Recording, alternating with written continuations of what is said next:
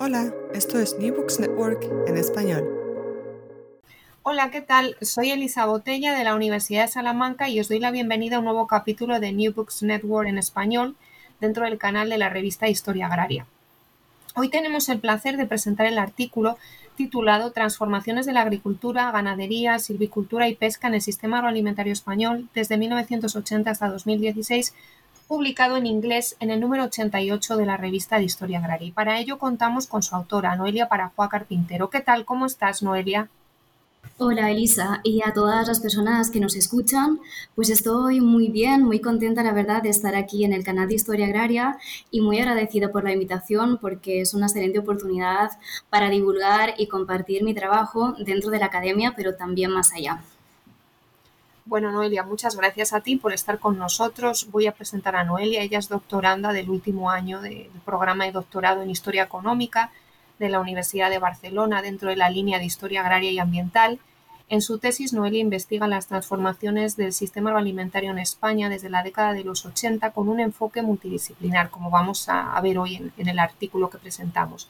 Para ello combina fuentes económicas con la economía política y la sociología eh, ha realizado una estancia de investigación en el Grupo de Sociología Rural de la Universidad de Wageningen en los Países Bajos y desde 2017 Noelia ha trabajado como docente en el Departamento de Historia Económica, Instituciones, Política y Economía Mundial de la Universidad de Barcelona, impartiendo la asignatura de Política Económica Internacional y Asia-Pacífico. Además, Noelia colabora con la Universidad Oberta de Cataluña y el Instituto Seneca en la elaboración de contenidos docentes y forma parte de Agroecology Europe, eh, Asociación Europea para la Agroecología. Nos presentas, Noelia, un artículo muy completo, ya que analiza la evolución de la agricultura, ganadería, silvicultura y pesca en el marco del sistema agroalimentario español en un marco bastante amplio, 1980 y hasta 2016. ¿De qué manera lo haces y qué enfoque adoptas para ello? Eh, bueno, en primer lugar, creo que es importante señalar que este artículo se enmarca en una problemática doble o de doble filo. Por una parte, el sistema agroalimentario actual es altamente insostenible. Este sistema eh, se caracteriza, entre otras cosas, por el modelo agroindustrial globalizado que emerge con la Revolución Verde a mediados del siglo pasado y que acarrea, como estamos viendo, unos gravísimos impactos tanto a nivel medioambiental, de salud y también en la esfera socioeconómica. Y por otra parte, estamos viendo también que el peso de la agricultura en términos de renta o valor añadido y de población ocupada es cada vez menor en todo el mundo. ¿Y esto por qué nos tiene que preocupar? Bueno, eh, la agricultura y concretamente la pequeña agricultura familiar ha desempeñado históricamente un conjunto de funciones que son vitales para la sostenibilidad de la vida, desde la provisión de los llamados servicios ecosistémicos, como puede ser el soporte a la polinización, la provisión de agua dulce o el control de enfermedades, hasta la preservación del, cultural heritage o la herencia cultural, pues que hace referencia a esos saberes que se han ido transmitiendo eh, sobre el manejo adaptado de los paisajes y que son claves para hacer frente precisamente a esta crisis ecológica a la que nos enfrentamos. Entonces, este artículo parte de una mirada holística del sistema agroalimentario en el sentido que contempla sus diferentes dimensiones, es decir, la económica, la biofísica, la social, si bien se enfoca en una parte más concreta, que es la esfera productiva, y lo hace desde un enfoque macroeconómico, pues con el objetivo de arrojar un poco de luz eh, sobre lo que ha ocurrido en la agricultura española desde los años 80 hasta la actualidad, y de nuevo, desde esta intención de tener en cuenta todas las partes, no solo eh, estudia la agricultura, sino también el resto de actividades de la cadena agroalimentaria y sus interrelaciones. Muchas gracias, Noelia. Merece la pena detenernos en los datos y en la metodología. ¿no? Yo creo que esto está relacionado con lo que presentabas ahora en, en esta primera parte de la entrevista. ¿no?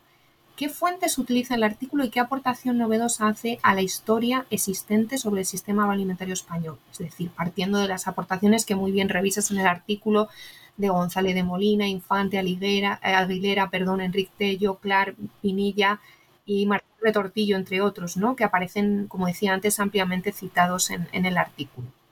Sí, bueno, el artículo utiliza como principal eh, fuente las tablas de origen y destino y las tablas input-output de la Contabilidad Nacional de España que publica el Instituto Nacional de Estadística y que están valoradas en unidades monetarias. Entonces, a partir de ellas he construido series de valor añadido o renta puestos de trabajo eh, y provisión u origen de productos, mirando si esta, si esta provisión es nacional o extranjera, para tres grandes grupos de actividades. El primer grupo es la agricultura, ganadería, pesca y silvicultura o sector forestal. Y aquí voy a abrir un pequeño paréntesis y es que a partir de ahora me referiré a estas cuatro actividades eh, solo como agricultura para cortar un poquito este nombre tan largo y cuando hable de ellas desagregadamente lo indicaré. Y cerramos aquí este paréntesis explicativo. Eh, bien, el segundo grupo es la industria alimentaria y el tercero los servicios de alimentación que hacen referencia a la restauración y al catering principalmente. Bueno, y por otra parte, he calculado eh, su estructura de inputs intermedios, es decir, de, los productos y servicios que utilizan para la producción estas tres grandes, eh, estos, estos, tres grandes grupos de actividades, incluyendo hasta 10 categorías distintas, y su estructura de usos, es decir, a dónde van estos productos. Entonces, eh, se diferencia entre los usos intermedios, es decir, cuando se utilizan como inputs, como insumos en la producción de otras actividades, y consumo final, incluyendo las exportaciones y el consumo de los hogares.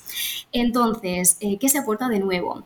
Bueno, este artículo es eh, sobre todo una continuación de trabajos como, como, el que ha desarrollado José Manuel Naredo, en el que ya se estudiaban las interrelaciones entre actividades, pero en primer lugar se amplía el periodo de estudio hasta el 2016 y en segundo lugar, se aporta un nivel de desagregación mucho mayor de los productos y actividades que forman parte del sistema agroalimentario, lo que permite obtener pues, una foto mucho más detallada y precisa de lo que ha ocurrido. Y además se incluyen los servicios de alimentación que han sido prácticamente inexplorados hasta el momento. Con respecto a los resultados del artículo, me gustaría plantear varias cuestiones que creo que son interesantes ¿no? para nuestros oyentes. La primera, Teniendo en cuenta esta serie sobre valor añadido, empleo y origen de los productos y actividades involucradas en el sistema agroalimentario o el cálculo, como muy bien mencionabas ahora, de su estructura de inputs intermedios y de usos en ese periodo 1980-2015, cómo la evolución de los vínculos entre las distintas actividades económicas podría haber influido en la trayectoria y el destino de la producción primaria agroalimentaria en España en ese periodo de 1980 a 2016. Eh, bueno, Elisa, el cambio entre los vínculos lo podemos ver a través de la estructura de inputs intermedios y de la estructura de usos. Entonces me voy a centrar en los cambios que considero más significativos. El primero de ellos es que los piensos se convierten en el principal insumo de la producción agrícola primaria, alcanzando en el 2015 el 31% del valor total de sus inputs intermedios y ocupando de esta manera el lugar de los propios insumos generados dentro de la actividad agrícola que representaban eh, en el 1980 más de un 30% y que caen a un 9% en el 2015. Y bueno, esto es lo que Naredo llamaba la tasa de reuso y lo que nos está indicando es una desintegración de la agricultura, en el sentido que cada vez depende más de insumos externos y en este caso que provienen de la industria de los piensos. Y esto se refleja también por la parte de los usos de los productos primarios agrícolas. Los resultados muestran que apenas un 5% de sus usos totales se destinan a la propia agricultura. Y bueno, es más, cuando eh, podemos eh, ver em, la información, los datos más desagregados em, entre la agricultura, la ganadería y el sector forestal y por tanto sus interrelaciones, vemos también que estos lazos se han debilitado apuntando a una mayor desintegración. Y todo esto nos indica una degradación de los sistemas agrosilvopastorales que sabemos que ya había empezado a mitades del siglo pasado y que tiene un gran valor en la provisión de los servicios ecosistémicos. Y por otra parte, el segundo gran cambio eh, tiene que ver con el peso del valor de los servicios comerciales que básicamente representan los márgenes comerciales. Pues bueno, su peso en la estructura de inputs intermedios de la agricultura pasó de un 6% del total en el 1980 a un 20% en el 2015. Entonces, eh, en este año, en el 2015, los servicios comerciales fueron el segundo insumo intermedio más importante de la agricultura, después de los piensos. Y esto eh, lo que está apuntando es a un mayor poder de mercado del resto de las industrias y principalmente eh, de la de los piensos para imponer sus precios. Entonces, estos cambios los asociamos a la caída del valor añadido y renta de la producción primaria agrícola y con ella la caída de personas ocupadas en la agricultura y especialmente al cierre de explotaciones, de pequeñas explotaciones familiares.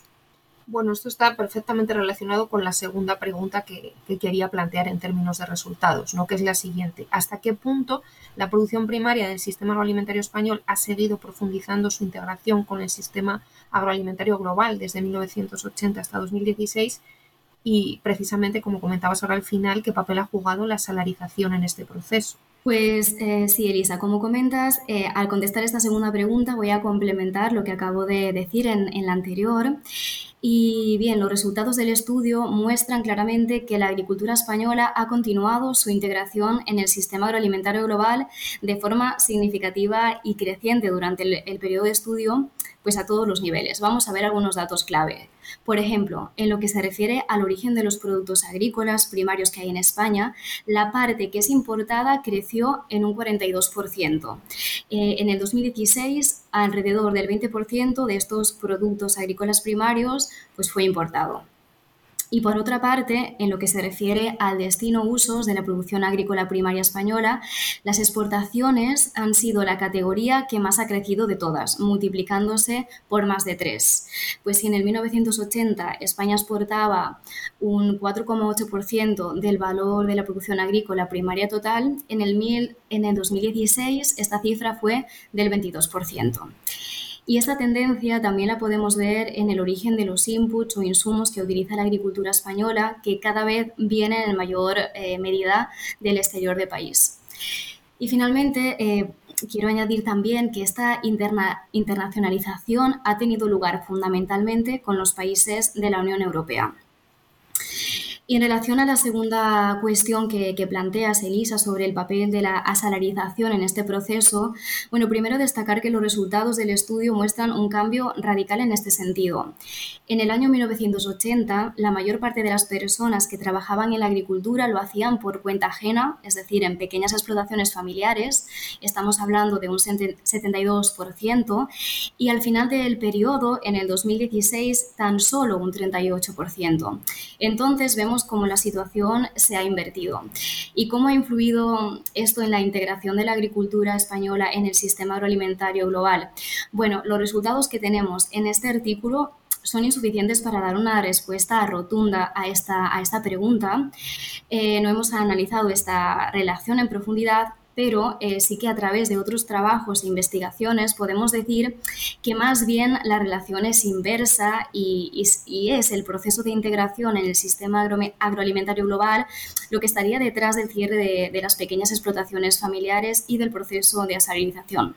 Precisamente, ¿no? Eso lo vuelves a plantear en la parte final del artículo, ¿no? Cuando señalas el gran poder ejercido por las grandes corporaciones dentro del sistema agroalimentario mundial en el contexto de la segunda globalización y el impacto de la dinámica de precios en el valor añadido retenido por cada una de las etapas de la cadena agroalimentaria. ¿Cuál es el impacto de estos cambios en las explotaciones familiares y de qué manera están poniendo en peligro las funciones fundamentales que desempeñan estas explotaciones familiares como proveedoras de servicios ecosistémicos?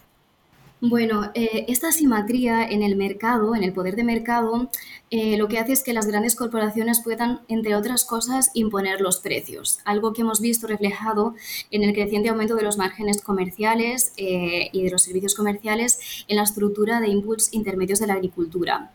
Entonces, eh, bueno, eh, esto hace que muchas explotaciones familiares no puedan sobrevivir porque esos precios no cubren sus costes de producción. Y una reflexión clave que hice al terminar este artículo y que creo que es el momento oportuno de comentar es que los precios se tienen que estudiar también desde la economía política, porque no solo responden a los costes de producción. Y ya os adelanto que es desde esta perspectiva desde la que estoy trabajando actualmente. Y bueno, enlazando con la segunda pregunta que, me haces, Elisa, como, como comentaba antes un poquito ya, mm, son estas pequeñas explotaciones familiares las que han cuidado de la calidad de los llamados elementos fondobiofísicos de los agroecosistemas y que por tanto han desempeñado un rol fundamental en la provisión de los servicios ecosistémicos que son esenciales para que siga habiendo vida en el campo y más allá. Y bueno, esto se explica y se evidencia sólidamente en un reciente artículo de, Gloria Guzmán y de otros autores, que además es sobre el caso español y que se ha publicado muy recientemente en la revista Ecosystem Services. Así que para aquellos que quieran profundizar un poquito más en esta cuestión, lo redirijo a este trabajo. Muchas gracias, Noelia. Como conclusión, creo que es importante precisar, y lo haces muy bien en esa parte final, que el análisis de las transformaciones del sistema agroalimentario español en las últimas décadas, presentado en el trabajo, es una primera aproximación, ahora mismo lo señalabas, a estos cambios desde una perspectiva macroeconómica a partir de los datos del marco input-output, ¿no? Es decir, que para una visión más profunda de estas transformaciones y el análisis de las fuerzas que las impulsan y de sus repercusiones socioecológicas, ¿dónde debe integrarse este análisis? Y ahora lo vinculabas muy bien. ¿Y cuáles son las líneas futuras de investigación que también adelantabas previamente? Bueno, pues en primer lugar, y como efectivamente adelantaba ya, una de, de, las líneas futuras y presentes, porque ya estoy trabajando en ella, es abordar todas estas transformaciones desde la economía política con el objetivo de entender no solo el qué, sino el quién, es decir, cuáles son los agentes y las relaciones de poder que influyen y que determinan los cambios que estamos viendo a nivel productivo. En segundo lugar, creo que es fundamental incluir también eh, la perspectiva de la economía feminista para poder estudiar bien el rol de trabajo reproductivo que realizan fundamentalmente las mujeres y que es esencial para la reproducción social del trabajo. Y en el caso de la agricultura, también para entender eh, bien el, trabajo productivo, porque las mujeres rurales han hecho y hacen una parte muy importante del trabajo productivo pues que sigue invisibilizado.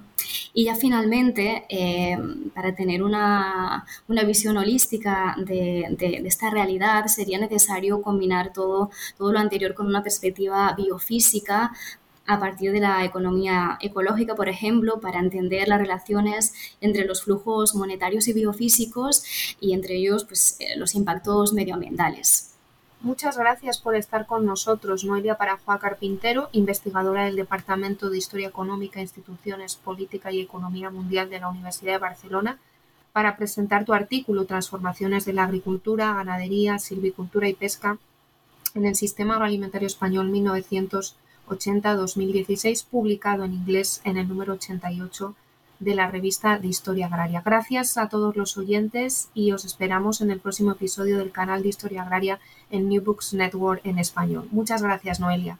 Muchas gracias, Elisa. Ha sido todo un placer.